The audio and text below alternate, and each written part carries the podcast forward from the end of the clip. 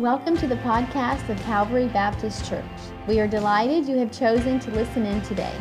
It's our hope the message of Jesus will continue to spread and bear fruit, both in your life and the world around us.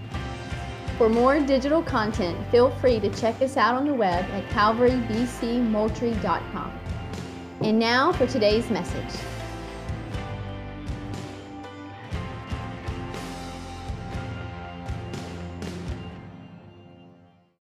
In our society, innovation and ingenuity are considered necessary. Innovation and ingenuity. Maybe you're not familiar with those words. Something new, something fresh, something better than it was in the past. Whether it be from marketing or finances, whether it be from coaching to fashion. We're always looking for the new and better way to accomplish our goals. And we must keep up to date, right? If we want to stay ahead of the competition. Now, in the world of business and, and, fashion and finance, those things are good. Those things are necessary to keep the edge. But we need to understand that followers of Christ, we are a different type of people. We're not always looking for the new and better way. We actually believe that we're holding fast to something that was before the foundations of the world itself. We're holding fast to a plan that was orchestrated from the beginning of beginnings. And it's a plan and it's a purpose that magnifies God himself.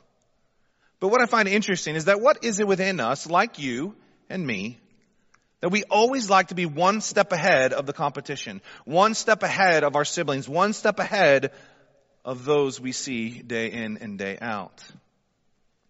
I mean, who doesn't want to be one step ahead of the competition, right? Who doesn't want a little bit better way to do things? Well, actually this reality reveals within uh, in us a deep, dark monster lying in wait in all of us. We call it pride. Pride is the arch enemy that keeps all people from receiving and rejoicing God's work. Pride is the arch enemy of you, of me of anyone you will encounter in your day-to-day existence. Anyone who has ever existed. Pride is the arch enemy of receiving God's work. Pride is considered throughout God's word to be something God opposes. No, it actually says God hates pride. Have you ever asked yourself why? Why does the Bible have such strong words about this concept we call pride? One pastor once has said that, that pride is regarded as one of the gravest of sins because where other sins in scripture kind of separate us from God, pride actually places us above God. This is one of the reasons we see it is loathed by God. Pride attempts to place us in God's seat. And today in the book of Numbers, we have a scene set before us in three chapters where we see pride front-ended and the implications of it. We're going to see its devastating effects, but we're also going to see God's gracious provision that must be received in humility. Look there again with me at God's Word as we make our way through these three chapters together. If you're taking notes, we're, we're going to see verse in chapter 16, pride distorts God's plan and rejects His terms. Then we'll see at the latter part of chapter 16 and verse 17, God confirms His ways and declares His terms. And then finally, we see in chapter 18 a really unique way, an illustration of what humility is and how we in humility receive and rejoice in God's plans. Let's look at God's word together.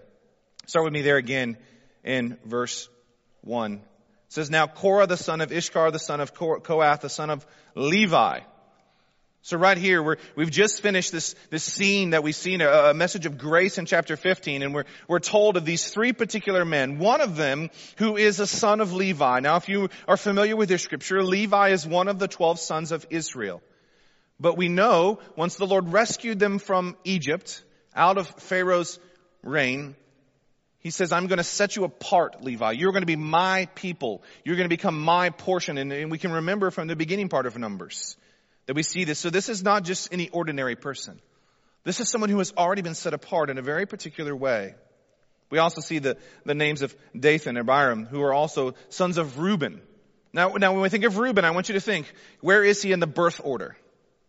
He's first He's the firstborn of, of Israel. All right. And one of the things we need to understand about the firstborn in this culture is they typically have what? Everything. They typically are the leader of the home. They typically are the ones who take the highest seat and position when it comes to things. And so we see these particular men and intentionally the Moses is reminding us of who they were, where they've come from. But one of the things we need to pay attention to is what they say against Moses.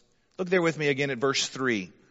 What do they say against Moses and Aaron? It says they assembled together, and now these three men plus 250 other people, other chiefs among the congregation, and they stand together against Moses and Aaron, and hear what they say. You've gone too far.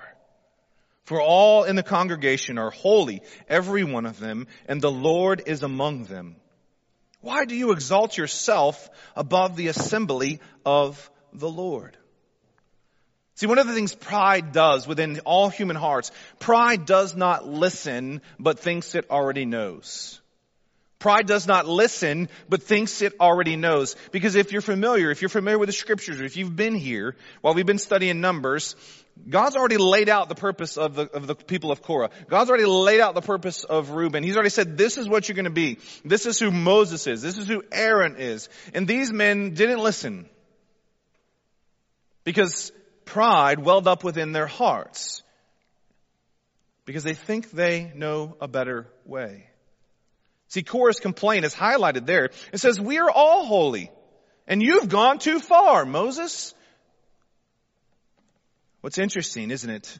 That we need to remember the Korahites weren't just anybody of the Levites.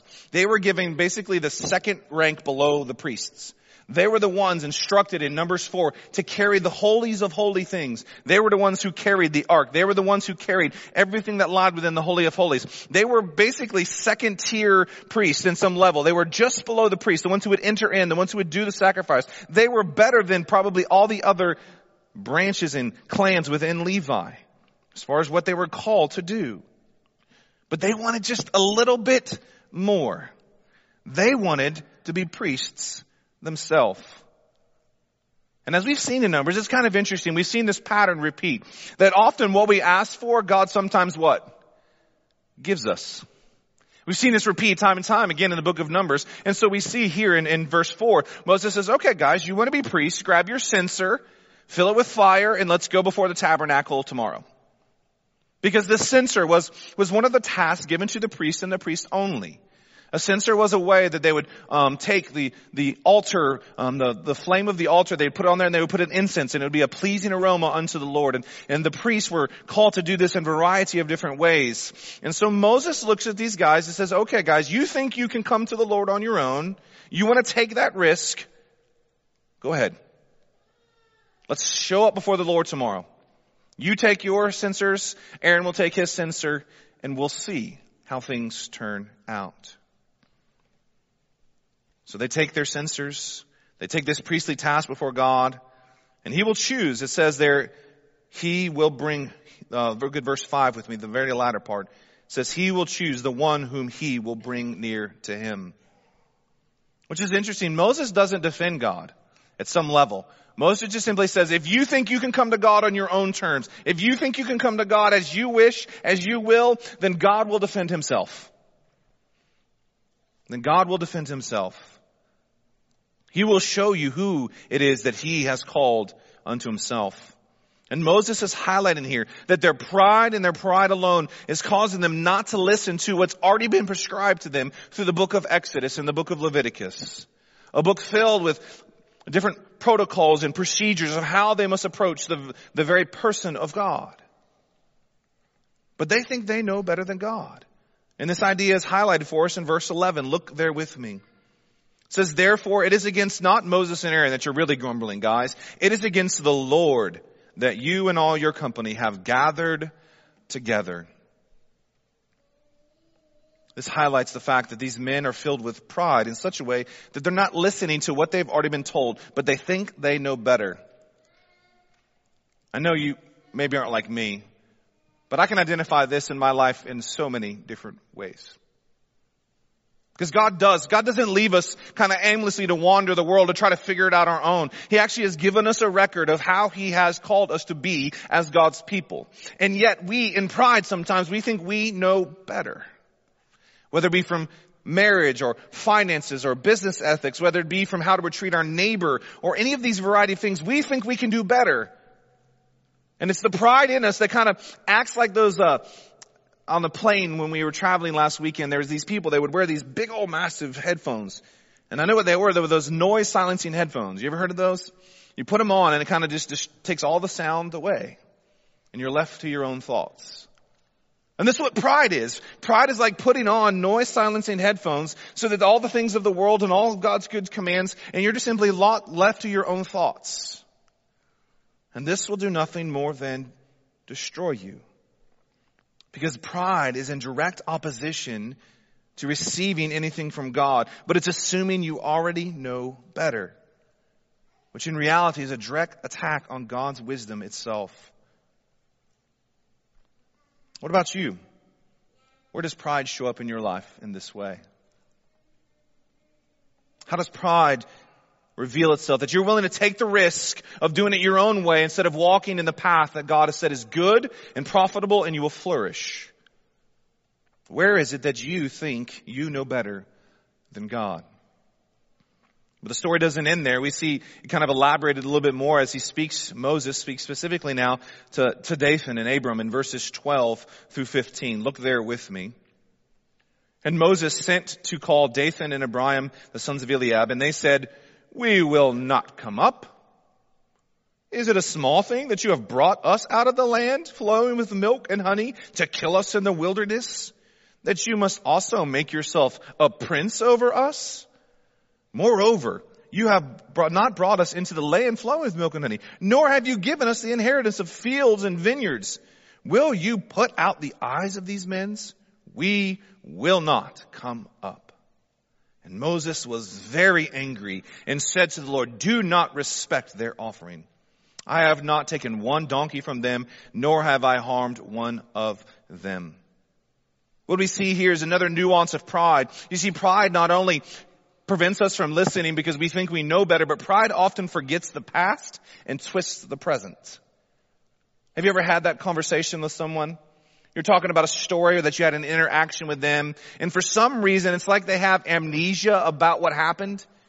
They're like, well, it didn't happen that way. This is the way it happened. Because pride sometimes what it does is it causes a filter in our thinking of our past that is only focused on my story and it coming out the way I believe it to be. Look at these, what these men say. They said, is it a small thing that you have brought us out of the land flowing with milk and honey? They're referencing Egypt. They're referencing Egypt and they're calling Egypt the land flowing with milk and honey. And we know that's anything but the truth. Egypt was a place of oppression, of slavery, of a variety of difficulties. But these men's pride had so twisted and distorted their past that they now were attributing that to be the place flowing with milk and honey. And not only that, but they distort their present. And they're like, Moses, and you haven't even brought us to the land that you promised. They're forgetting that just a few months ago they had rejected God at the promised land. They were standing on the Jordan and these men agreed with the ten spies who came back and said, no, no, they're too big. We can't go in. But do you notice that? Do you notice that they create a reality for themselves that is not the true reality. See, pride does this. Pride is that sneaky little thing that alters and twists the present to fit your narrative, to tell your story the way you want it to be told. Assuring you that, that you're right. Have you been there? Have you had that conversation with that person whom pride has altered themselves? Or have you been that person? Whom your own pride has so twisted the past and the present that you cannot even really see the story that lays before you. Beloved, friends, guests, the effect of pride will bring nothing but frustration to the parties involved because no one can get to the truth. And here in this scene in Numbers, we see that these men have allowed their pride to change their perspective and reject not only Moses, but God himself. But God himself. You see, pride keeps us from listening and it alters our perception of reality. And here in this scene, pride has taken such deep root in these men's heart that it keeps them and many others from embracing God and His purposes and His designs for the people of Israel. And we too are that way. Do not think you are unlike the people of Israel. Brothers and sisters, if we allow pride to take root in our lives, we too will fall by the same types of struggles. We can look at God and say, I've got this, God. I'm good.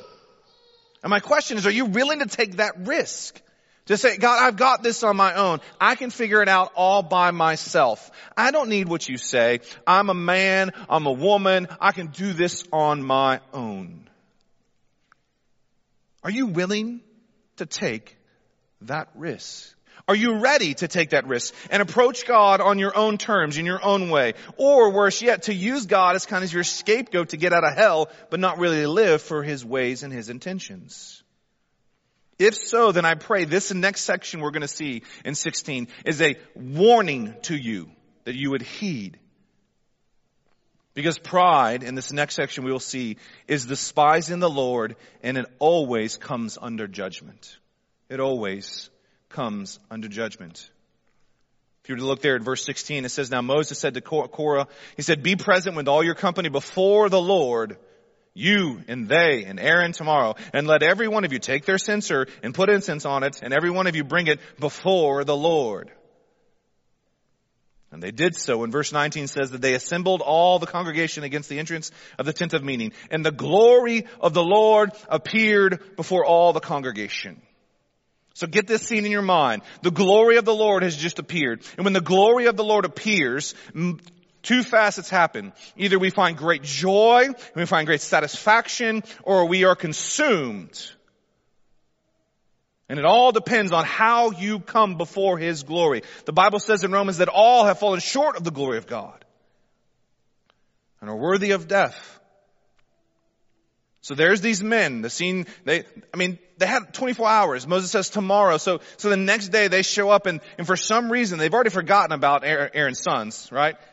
In the book of Leviticus where we see uh, Nadab and Abihu, Aaron's sons who offered, they were priests, but they did it in a way that was not as God prescribed. And what happened to these two men? Immediately they were consumed by fire. They died.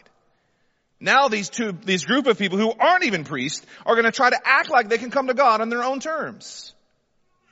They're going to do it their own way. Look specifically with it, verse 30 with me. It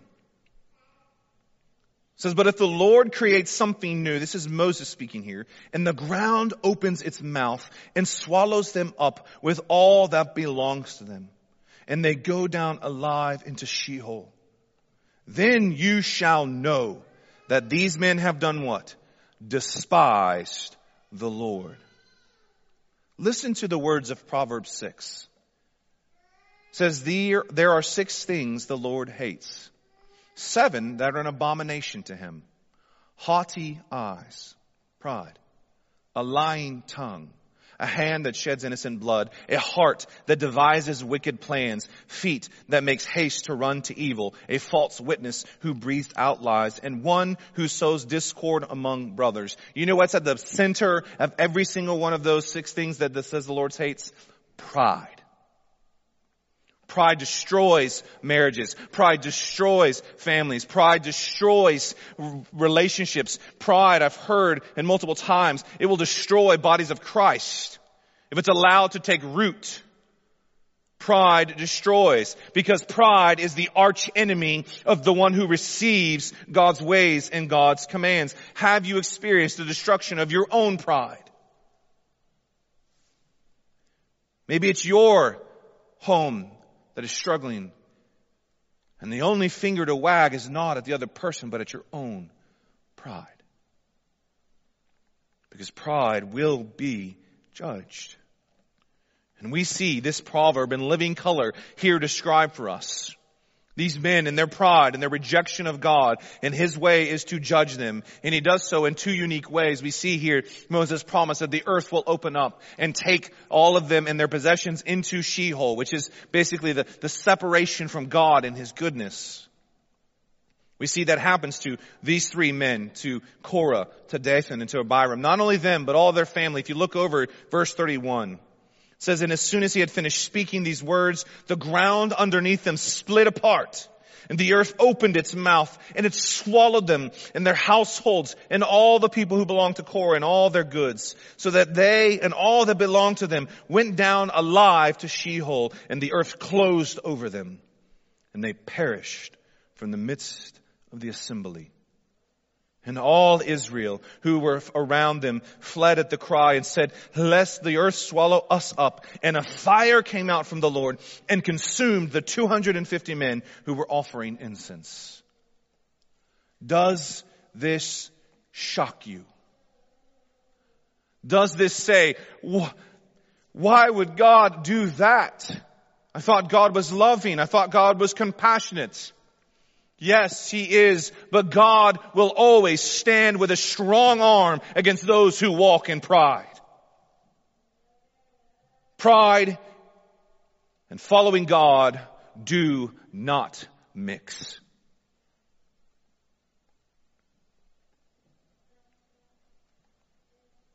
I pray that if you know you are walking in pride in this moment, thinking you're good enough, thinking that salvation finds itself at any level within yourself, or even pride where you want to alter or change or distort God or His ways, that in this moment you will see that it will only end in judgment. Complete and total judgment. And if that's you this morning, then heed the warning of Numbers and look not in pride to yourself, but instead embrace God, embrace His ways, His purposes, because only through God and His ways and coming to Him on His terms can we find salvation. Which is where the very next sections take us to. Where God begins to confirm His way and show His terms. Look there with me at the three unique ways that we see this in verses, chapter 16, verse 36 through the end of 17. First, look there with me at verse 36. It says, Then the Lord spoke to Moses, saying, Tell Eleazar the son of Aaron, the priest, to take up the censers out of the blaze, then scatter the fire far and wide, for they have become holy. Not the people, but the censers. And so specifically, Moses tells his Aaron's son to go and get these censers that have been now set apart for my purpose. He says, beat them out in the plates and, and wrap them around the altar in such a way that they will be a remembrance. And what is the remembrance there said? Look at verse 39. It says to be, or verse 40, excuse me, to be a reminder to the people of Israel so that no outsider who is not a descendant of Aaron should draw near to burn incense before the Lord, lest he look lest he become like Korah and his company. God is, he is attesting to what he's promised to be true. I've got a purpose. I've got a plan. If you try to alter it, you're at your own risk. And these censers were beaten into plates and covering the altar where sacrifice would happen as a reminder that God alone appoints his mediators. That God alone appoints his mediators. That we cannot try to do it on our own. That we cannot try to make up our own ways like these men did in their pride. These bronze censers were forever going to be a reminder that God affirms his ways, that God alone appoints his mediators. But not only that, look with me at verse 41. You would think they would get it, right? The people of Israel. It says, but on the very next day, the congregation and the people of Israel grumbled against Moses and Aaron, saying, you have killed the people of the Lord. And maybe you are like me, I read this and I'm like, guys, what? Come on. What don't you understand about God and His purposes and His design? But you know what? Then I'm quickly reminded by God's Spirit that if it wasn't for God Himself crushing the pride of my own self, that I am just like them. I'm quick to go back to think I can do it the old way. I'm quick to go back to think I have a better way. I'm quick to think I can go back because I'm just like these Israelites. And so are you. They began to grumble against the Lord again. And what happens is that, is that they, they come and the glory of the Lord appears again at the tabernacle. And he says to Aaron and Moses, get away from them for I'm going to consume them. I'm going to destroy these people because their pride, their arrogance is so hard in their heart, they can't see what's right in front of them. A gracious God who is willing to provide a way of salvation for a people that are undeserving. And what's beautiful is that Moses he says, Aaron, quickly, take your censer because you're the true high priest. Take your censer, put fire from the altar on it, and run down to the people. And look at what happens when he runs down to the people. Look with me there at verse 46. Moses says to Aaron, take your censer, put fire in it off the altar, and lay incense on it, carry it quickly to the congregation to make atonement for them, for the wrath of God has gone out from the Lord, and the plague has begun. So Aaron took it as Moses said, and he ran into the midst of the assembly, and behold, the plague had already begun among the people. And he put incense on it, and he made atonement for people, and he stood between the dead and the living, and the plague was stopped. Wow. Can you imagine the scene? Can you imagine the scene? Remember how they encamped. They encamped in groups around the altar. And from the center where the tabernacle and the altar were, Moses saw that the plague had started. And he said, Aaron, go, take some coals, take some incense, and run so that they might have hope for the plague to stop. And he's running. And he runs past one that's dead, two that's dead, three that's dead, hundred, three thousand, five thousand, fourteen thousand dead. And he stands between those who are dead and those who are living, and he makes atonement. The censer, as the high priest, he makes a way for death to be defeated. God was attesting to the very things which he said to be true, that Aaron is my chosen high priest, that he is the one who stands between the living and the dead. Because God's chosen priest alone can stand between the living and the dead. There is no other. We can't choose, church, who's to stand between the living and the dead. We can't find the best, most righteous one that's ever been and say, you, you go in our place. Because God alone not only chooses mediators, but God alone chooses the only one that can stand between the living and the dead. We see this in vivid colors right here at the end of chapter 16. But not only that, look at verse 1 of chapter 17 as God confirms his way with another miraculous sign. Just to confirm, just to attest, just to, to validate all that God has already been showing through these variety of things. God says to Moses, speak to the people of Israel and get from them staffs, each for each father's, one for each of the father's house, from all the chiefs according to their father's house, twelve staffs, and write a man's name on his staff, and write Aaron's name on the staff of Levi, for there should be one staff for the head of each of the father's house. So here's the thing. They had staffs back then that they would use to walk around. Remember, they're, they're a wandering people, so they had staffs like you do if you go on a long hike.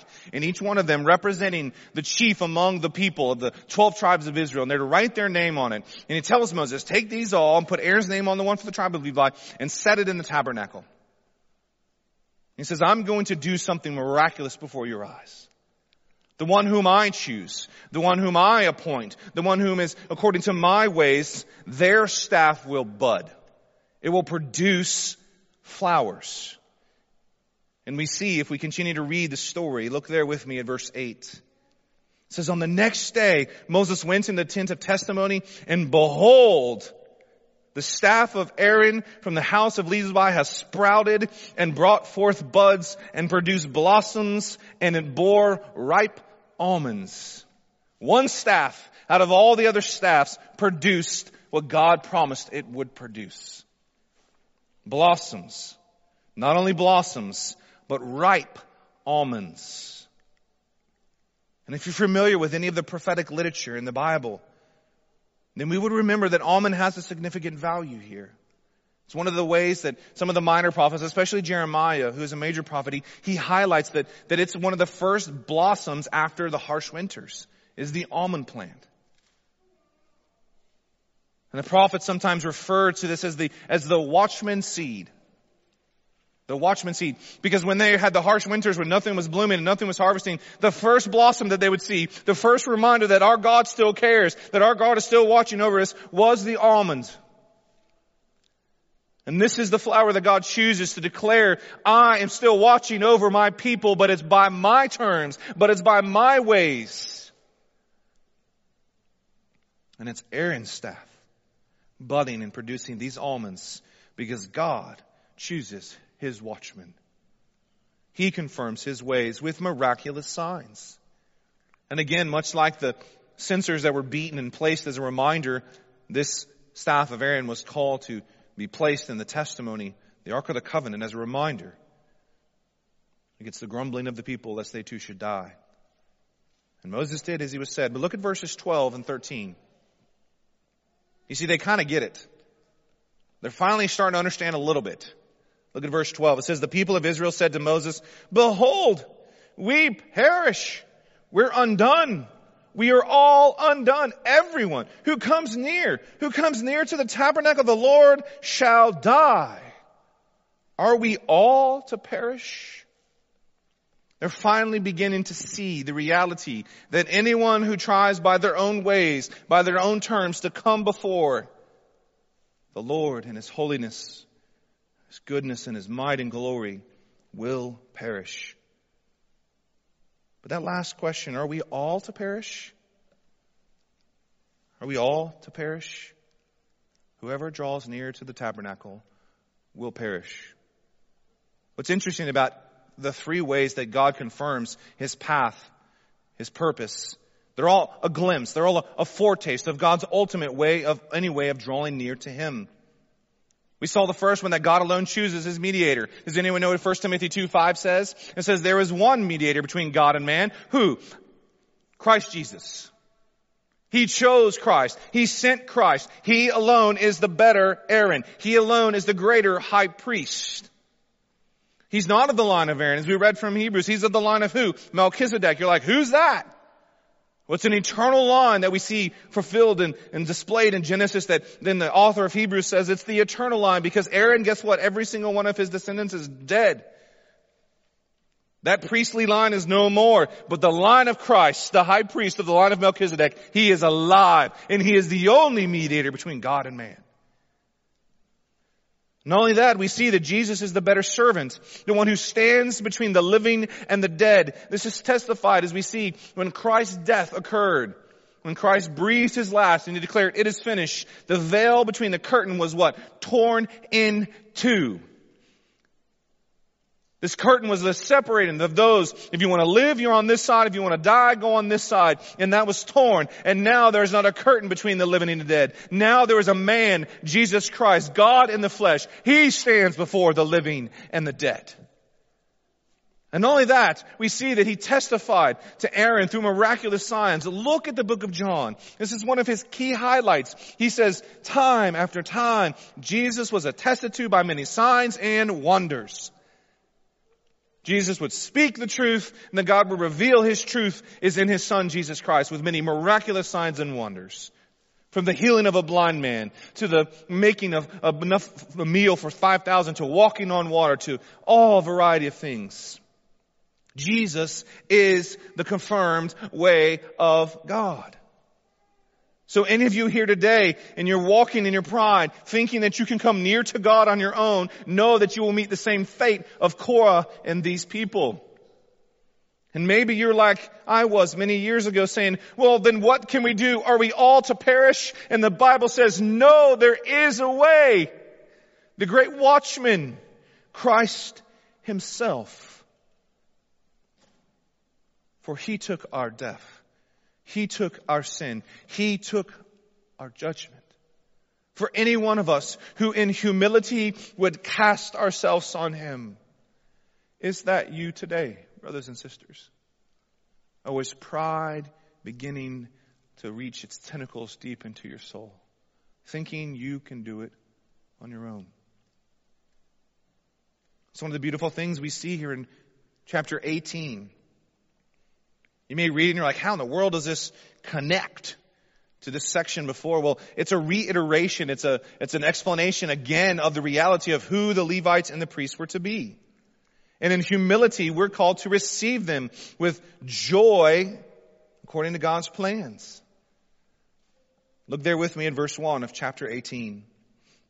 It says, So the Lord stood to, said to Aaron, You and your sons and your father's house shall bear the iniquity connected with the sanctuary.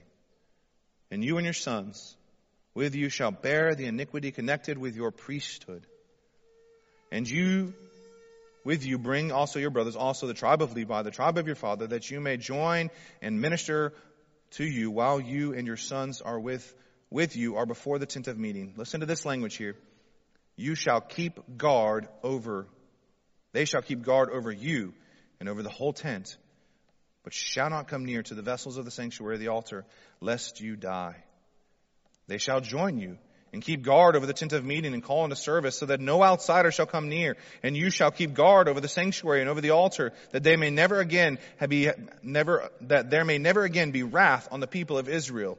In this language of God's providing a way, God's providing a way, God's providing a way, and it's not on the terms of Korah. It's not on the terms of anyone. It says, I will appoint, I will provide, I will make a way that will set a guard around the dwelling place of God where we can commune with Him. And extraordinarily, says, I will make a way. In every single situation in this section, we see it's a foretaste and a portrait of Christ himself.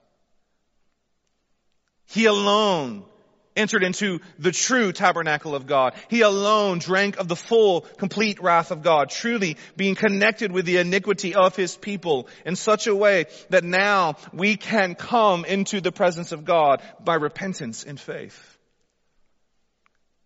But this cannot be received if pride is dwelling deep in your heart. It cannot. For pride still says, I am going to bring just a little bit of my own. God, I'm going to give you 80%. I'm going to bring, I'm going to provide the 20% rest. Brothers and sisters, the word time and time again says that no one can come before God on their own. That there was the priesthood pointing to the sacrifice of Christ himself. And he alone. And this can only be received in re- humility. Look there again with me at verse 7. It's the first time this is spoken of, of the priest. It says, You and your sons with you shall guard your priesthood for all that concerns the altar and all that is within the veil. Speaking of the veil that separated the Holy of Holies and God's presence from the people. It says, and you shall serve. And listen to this. I give your priesthood as a what? Gift. First time that the priesthood is called a gift to God's people. In the scriptures, and when the beauty of this is, is, God saying that I'm going to provide something that you cannot provide for yourself. I'm going to give you a way to be with me. And this can only be received in humility.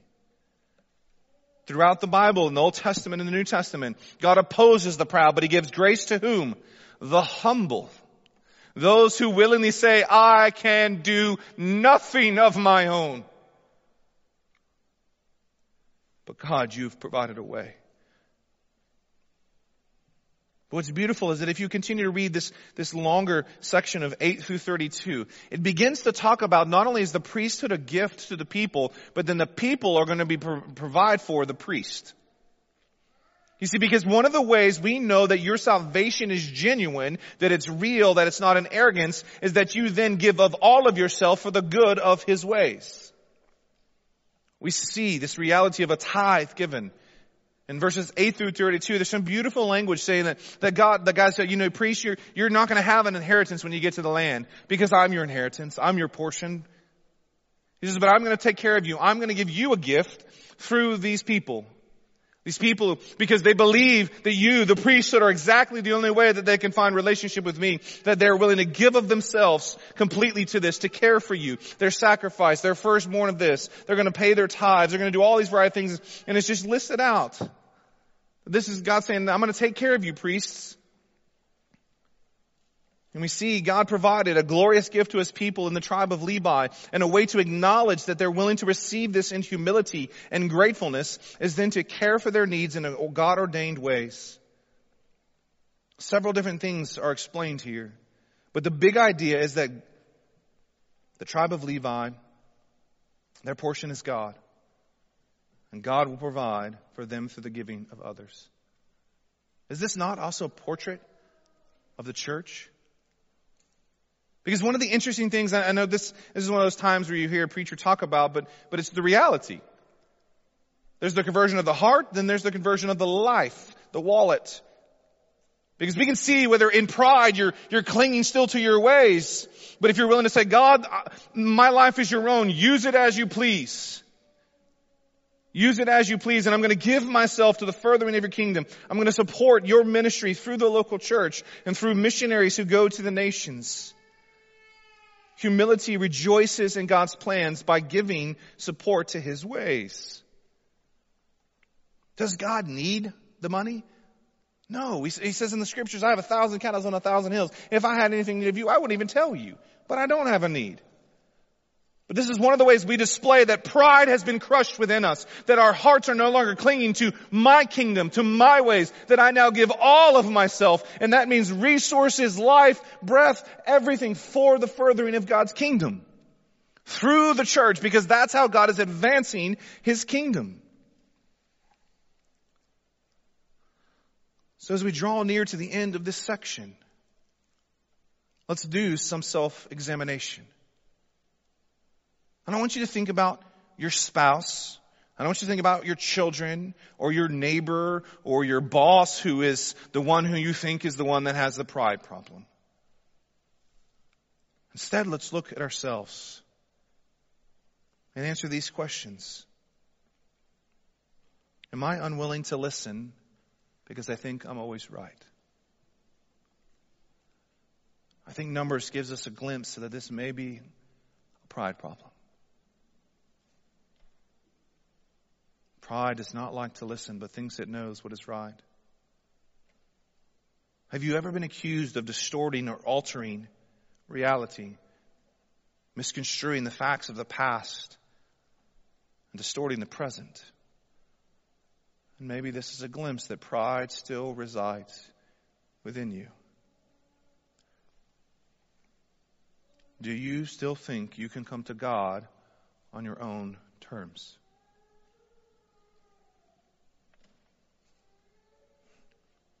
And based on the authority of Scripture, I just plead with you this morning if you say yes to any of those, then apart from Christ, there will be judgment.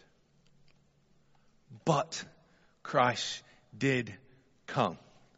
He is the great priest. He is the one who is the provider. He is the mediator. He is attested to by signs and wonders, the greatest of which is his resurrection from the dead. Look to Christ if you said yes to any of these. And in humility, ask Him, say, God, humble me. God, break the selfish man within me because I want to love my wife better. I want to treat my children the way that you called. I want to serve the church as you've called. So Father, crush the pride that is within me and show me Christ. And let's see how the Lord changes your life. Would you pray with me? Thanks for listening in to today's message. For more information about our church, feel free to visit us at calvarybcmoultrie.com. We hope you will join us again next time. Until then, grace and peace.